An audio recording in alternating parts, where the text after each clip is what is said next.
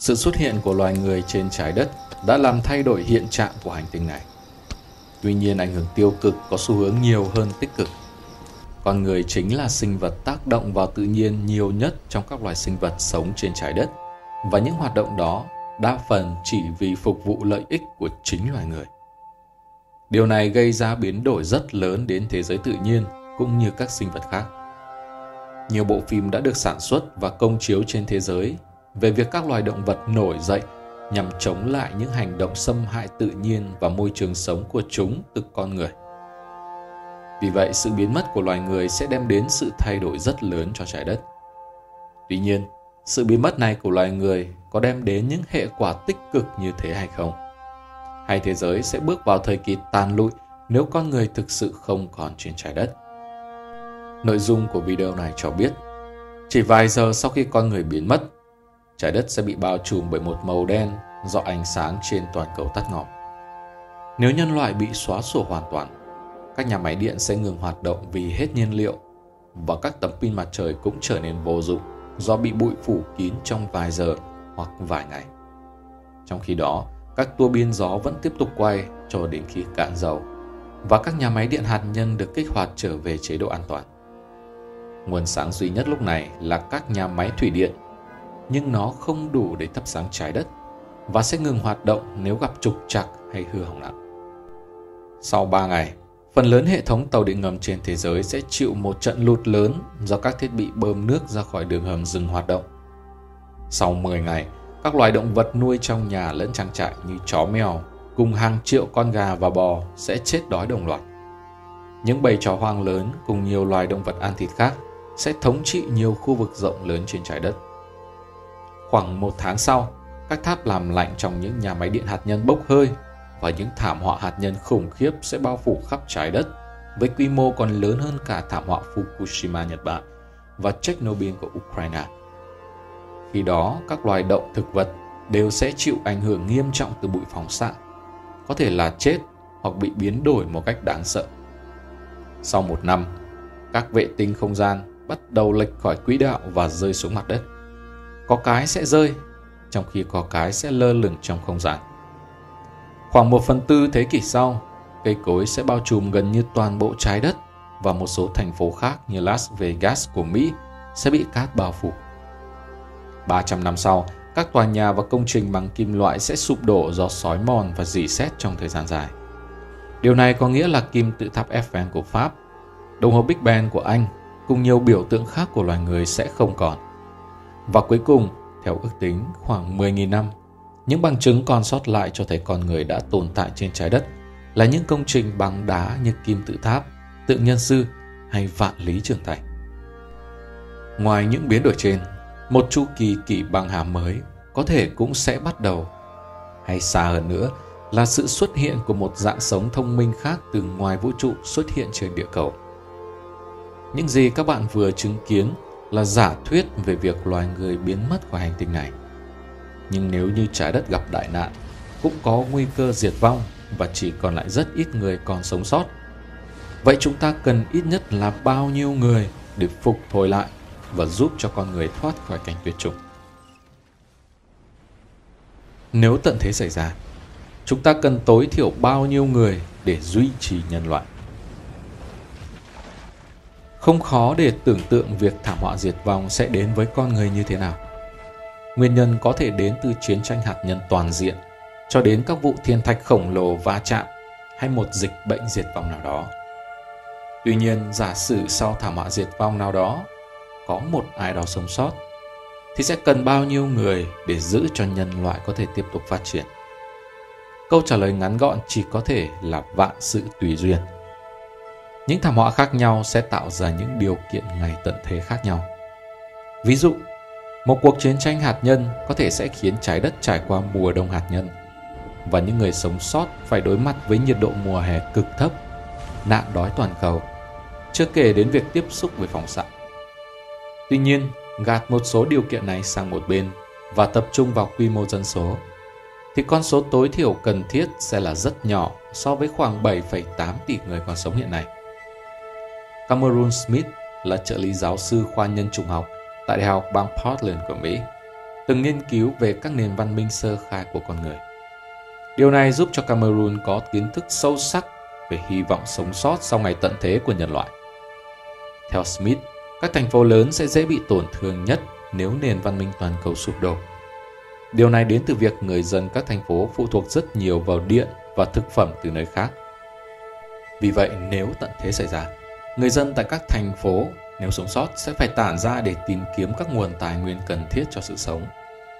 Trong thời gian đầu của thời đồ đá, bắt đầu khi kỷ băng hà cuối cùng kết thúc khoảng 12.000 năm trước, con người bắt đầu làm nông nghiệp và có rất nhiều ngôi làng nhỏ trên toàn thế giới, với dân số từ hàng trăm cho đến khoảng 1.000 cá thể.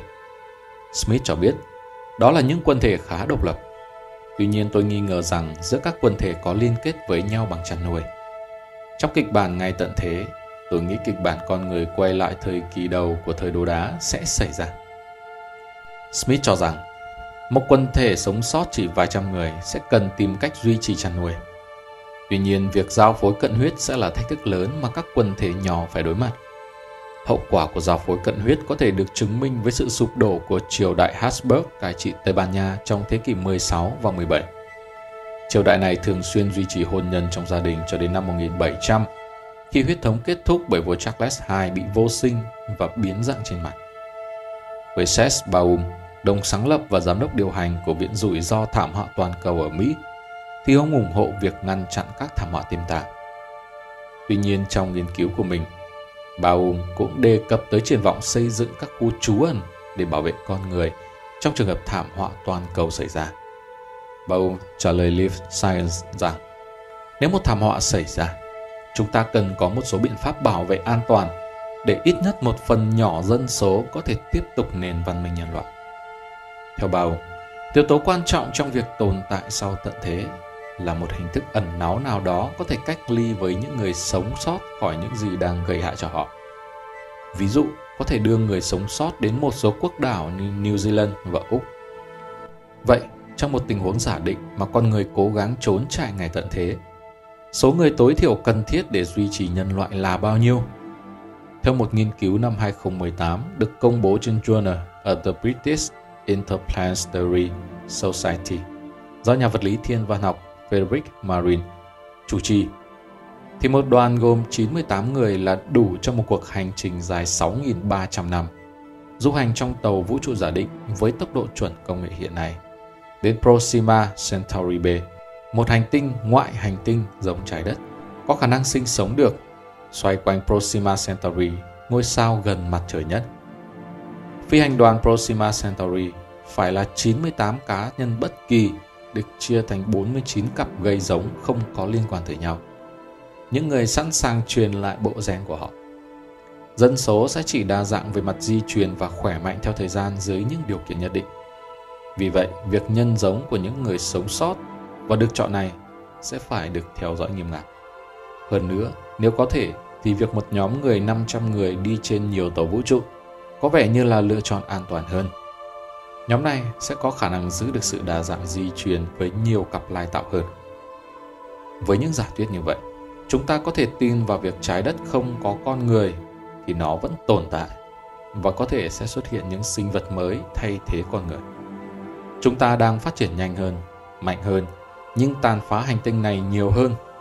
Thảm họa rất có thể sẽ do chúng ta tự chuốc lấy và việc chuẩn bị cho điều đó chưa bao giờ là thừa khi chúng ta từng ngày từng giờ xả thải, khai thác, bào mòn trái đất này. Liệu mẹ thiên nhiên có nhấn chìm chúng ta một lần nữa bằng cơn đại hồng thủy đã được đề cập trong Kinh Thánh hay không? Tại đích xác thời điểm mặt trời biến mất, chúng ta sẽ chưa nhận ra ngay được sự thay đổi. Điều này là bởi ánh sáng cần ít nhất 8 phút 20 giây để đi từ mặt trời đến với trái đất của con người. Khi chúng ta nhận ra được sự thay đổi này, sự hoảng loạn và hoang mang trên diện rộng sẽ là điều khó tránh khỏi đối với các cư dân của trái đất. Ngoài ra, lực hấp dẫn của mặt trời đặt lên trái đất cũng sẽ cần 8 phút 20 giây để biến mất bởi các sóng hấp dẫn phân tán trong không gian cùng với tốc độ của ánh sáng. Điều này cũng có nghĩa rằng tại đích xác thời điểm mặt trời biến mất, chúng ta cũng sẽ mất đi ảnh hưởng hấp dẫn của mặt trời và trái đất sau đó sẽ theo quán tính mà bay theo một đường thẳng trong không gian.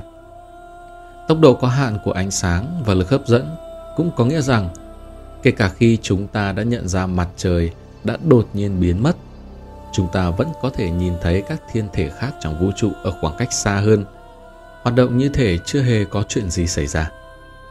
Ví dụ như sao mộc sẽ tiếp tục bay trên quỹ đạo của nó và phản chiếu ánh sáng từ mặt trời. Mà nay đã không còn tồn tại trong khoảng 30 phút sau khi trái đất nhìn thấy mặt trời biến mất. Đồng thời, tùy thuộc vào vị trí của sao mộc trên quỹ đạo của nó, sẽ phải cần thêm 30 phút đến 1 giờ đồng hồ để chúng ta có thể nhìn thấy sao mộc biến mất trên bầu trời. Bởi ánh sáng phản chiếu từ mặt trời đến sao mộc đã không còn. Khi không còn ánh sáng từ mặt trời và mặt trăng, thì bản thân vũ trụ sẽ trở thành nguồn sáng duy nhất có thể nhìn thấy được trong không gian. Vào năm 2004, nhà toán học Abdul Ahad đã tính toán được rằng giải ngân hà phát ra lượng ánh sáng bằng 1 phần 300 lượng ánh sáng của trăng tròn. Do đó, chúng ta vẫn sẽ nhìn thấy ánh sáng trong không gian trong một thời gian ngắn. Ngoài ra, những nguồn năng lượng hóa thạch hay điện lực thì vẫn sẽ tồn tại và vẫn có thể sử dụng được. Các thành phố đô thị vẫn sẽ tiếp tục được phát sáng từ những nguồn sáng nhân tạo như mọi đêm. Chỉ khác mỗi một điều là giờ thì ở đâu cũng là ban đêm. Vấn đề quan trọng nhất của sự sống hay của con người trên trái đất trong trường hợp này đó là quang hợp.